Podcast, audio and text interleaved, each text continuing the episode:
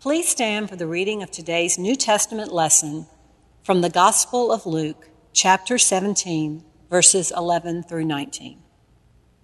On the way to Jerusalem, Jesus was going through the region between Samaria and Galilee. As he entered a village, ten lepers approached him.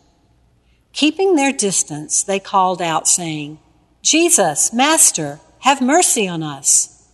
When he saw them, he said to them, Go and show yourselves to the priests.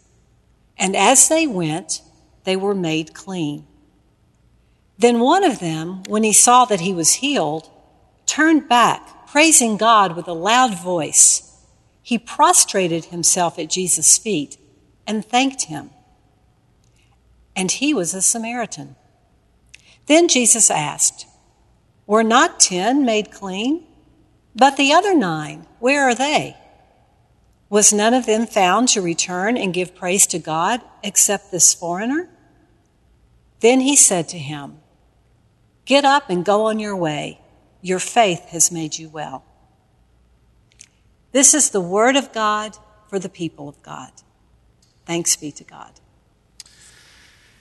Thanks be to God, indeed. Thank you to Carol Bumbelow for reading our lesson this morning, and especially to those beautiful children who reminded us of the presence of God. Uh, what a wonderful time of worship it has already been to be with you. We're thankful to Mason, uh, to Casey, to all of our musicians, and especially we're grateful to God who has prepared this time for us today. And for you who are tuning in, I can't tell you how thankful we are to be in your homes today and to share the good news of God's love in Christ with each of you. It's hard to believe that we have actually come to the conclusion of this series that we've been calling the last six weeks Powerful. We've been looking at different scenes in the life of Jesus where he took authority to act on behalf of others who were in need.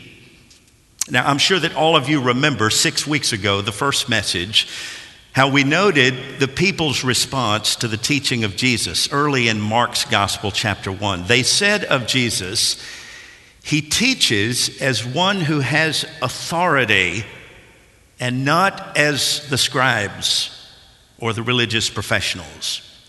And we talked about in that first message and all the way through this series that the word for authority in the Greek language is exousia, which literally means the power to act. And we still believe in the presence of the Holy Spirit, that is Christ in us, Christ working through us to empower us on behalf of Christ to act according to the needs of others in ways that bring definitive healing, that bring restoration, that bring salvation and reconciliation. But the text this morning is another one of those healing stories. And what you may know about this story is you only find it in Luke's gospel. It is peculiar to the third gospel. In fact, it's a part of a section that you only find in the gospel of Luke that we call the travel narrative.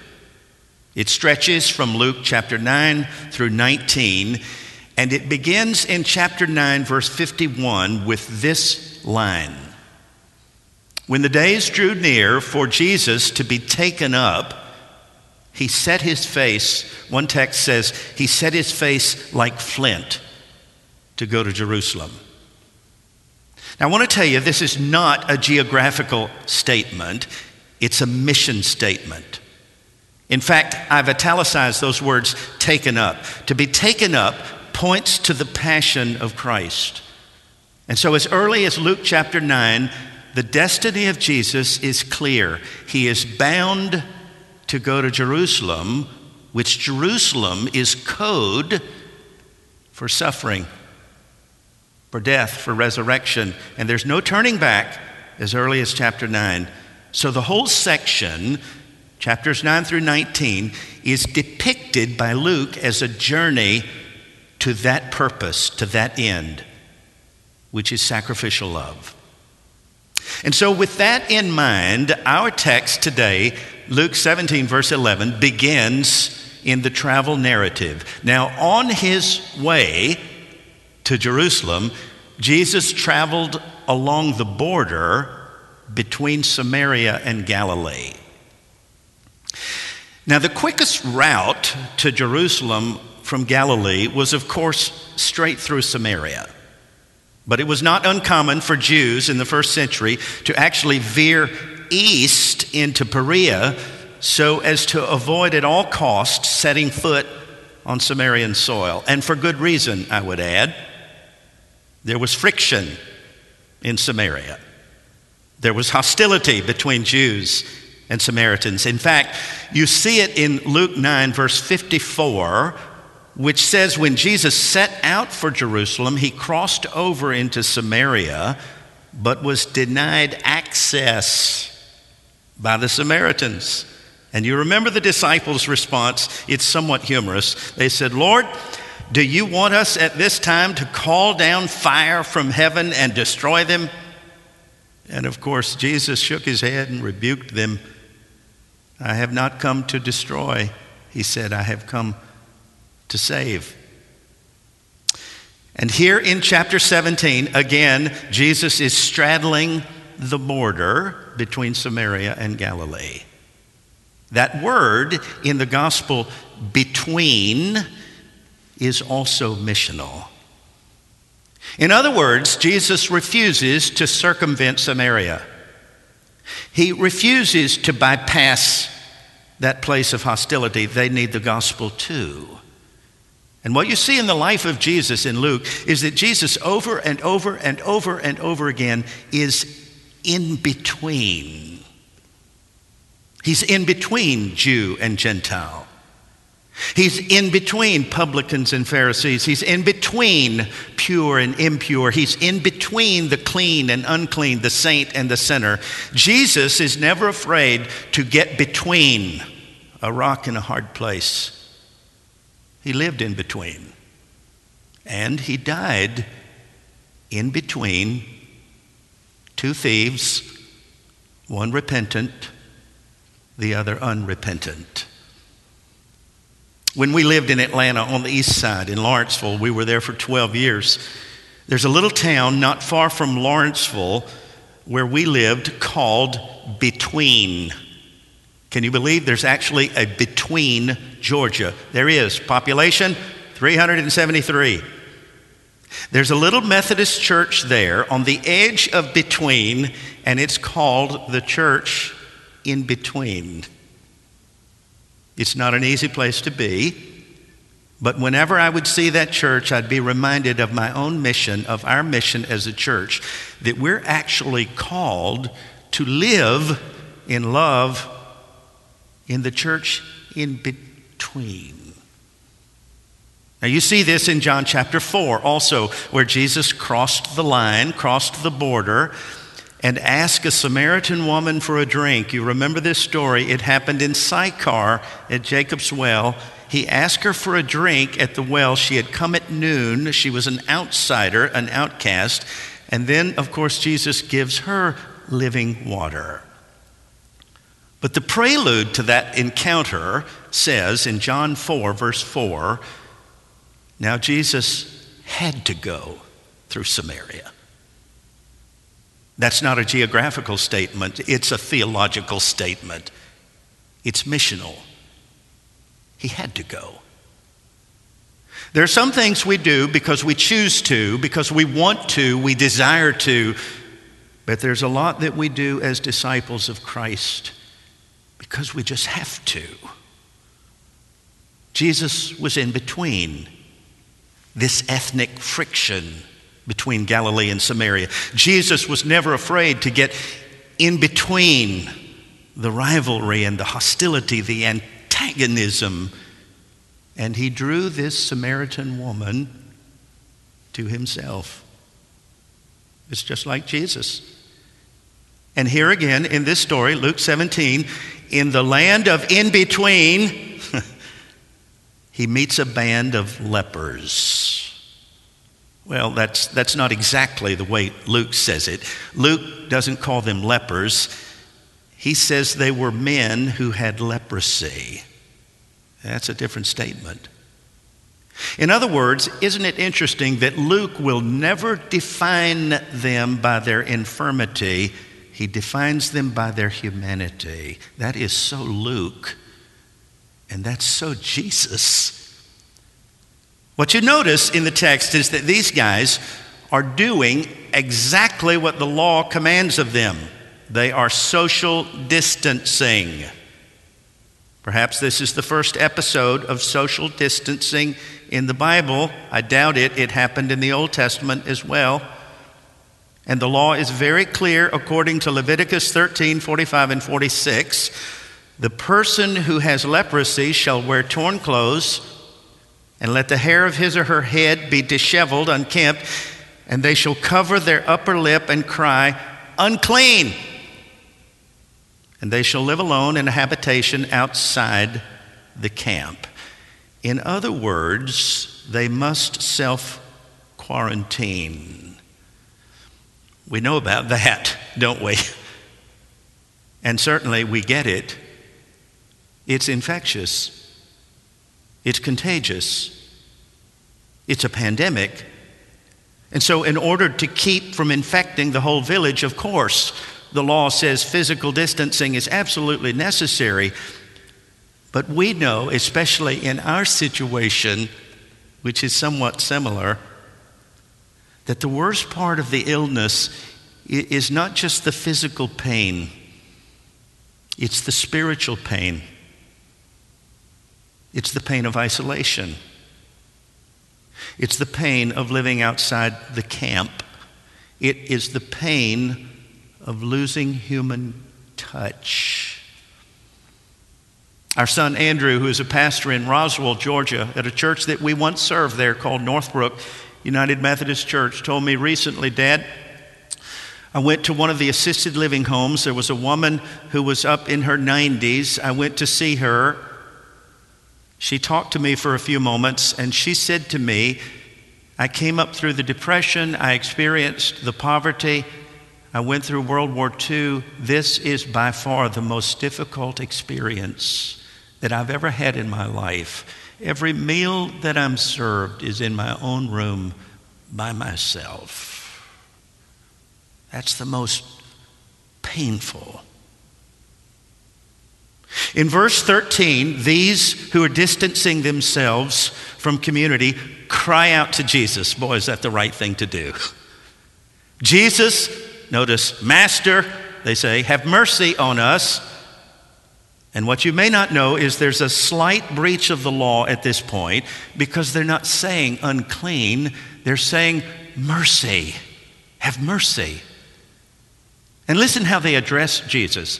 Jesus, Master, they say. Now, up to this point in the Gospel of Luke, the only people who ever call Jesus Master are disciples. This is an implicit profession of faith. And Jesus' response is, is kind of odd. It's really strange. He says to them, Go and show yourselves to the priest. Now, there were only two occasions when a Jewish leper would go to the priest. One, if he suspected he'd been exposed, and twice, if he thought he had been healed and they'd already been diagnosed and so this could only mean one thing in their ears He's going to cure us. Incidentally, there's something else going on here that you can't see at first. It's just beneath the surface of the text. That is, when Jesus says to them, Go and show yourselves to the priest, he's actually treating these guys as though they're well, even when they're sick.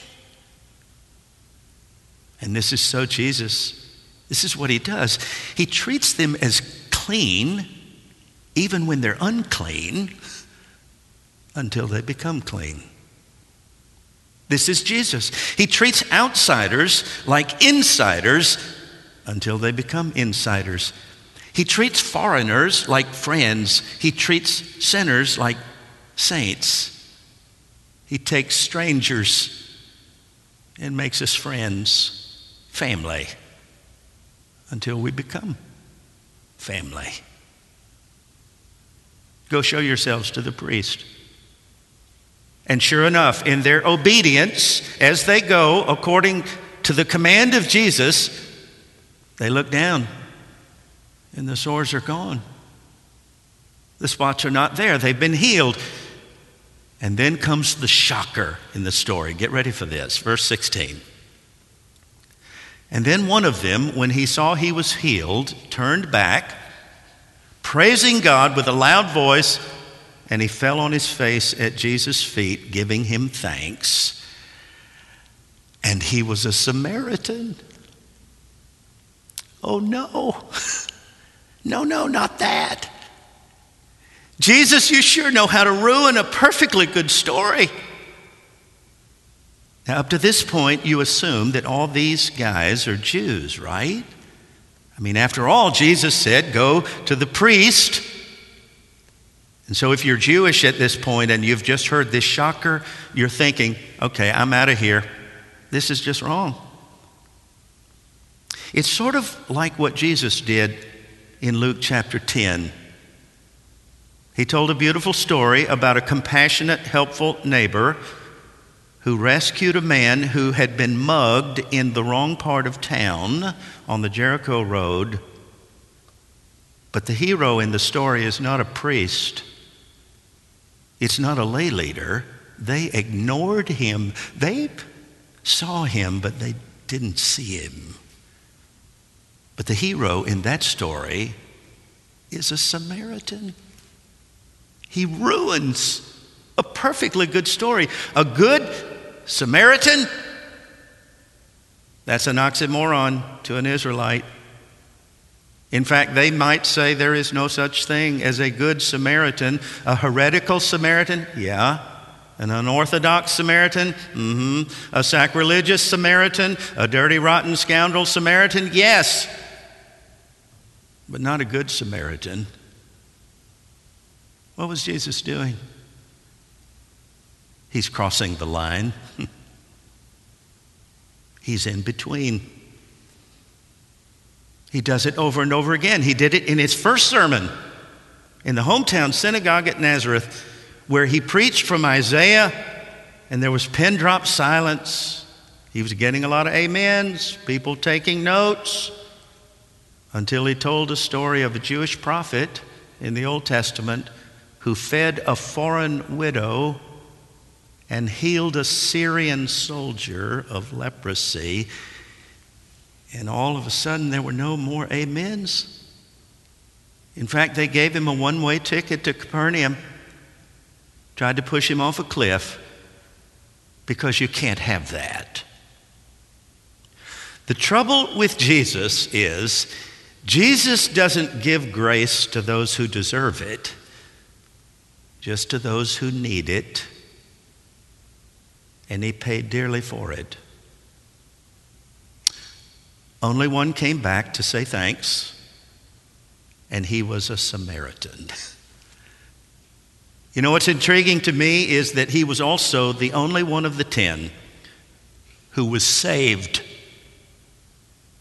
the others were healed physically, yes, but this guy was made spiritually whole. You say, Where do you get that, Pastor? In Jesus' own words. Were not ten cleansed? Where are the other nine? Was nobody found to return and give thanks to God except this foreigner? And then Jesus turns to him and says, Get up and go your way. Your faith has saved you. Now, I've tried to figure it out. What's the difference? The only difference between that one and the other nine is gratitude. He was grateful. How could he have been? Maybe the reason he was grateful after his healing was because he had learned to be grateful even when he was sick. I don't know if you've discovered this or not, but I have sometimes, sometimes, you find more gratitude in the sick bay than you do in the gym.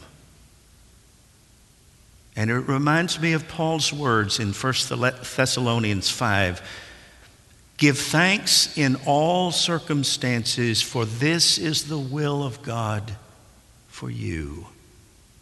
Not for all circumstances, but in all circumstances.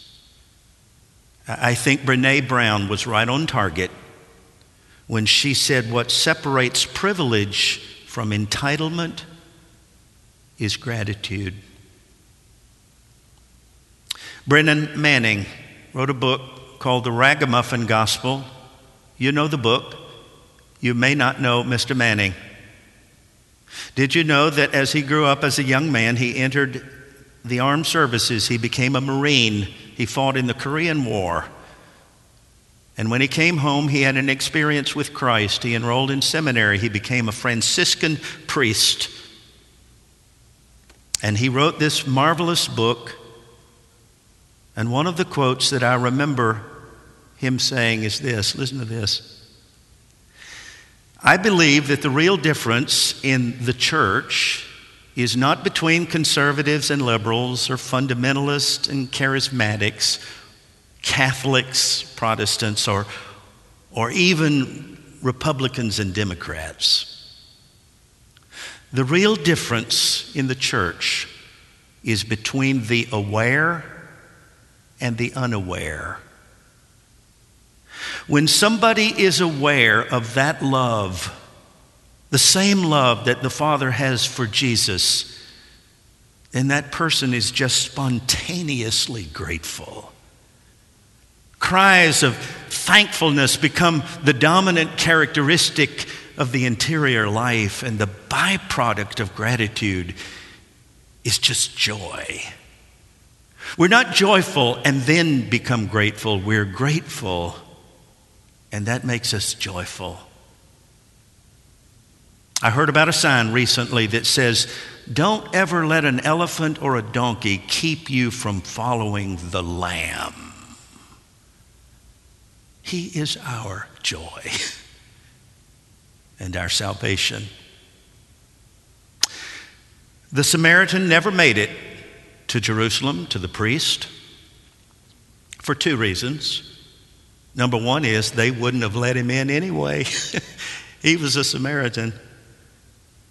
But secondly, he didn't go because he found a new priest at the feet of the one who loved him and healed him and saved him.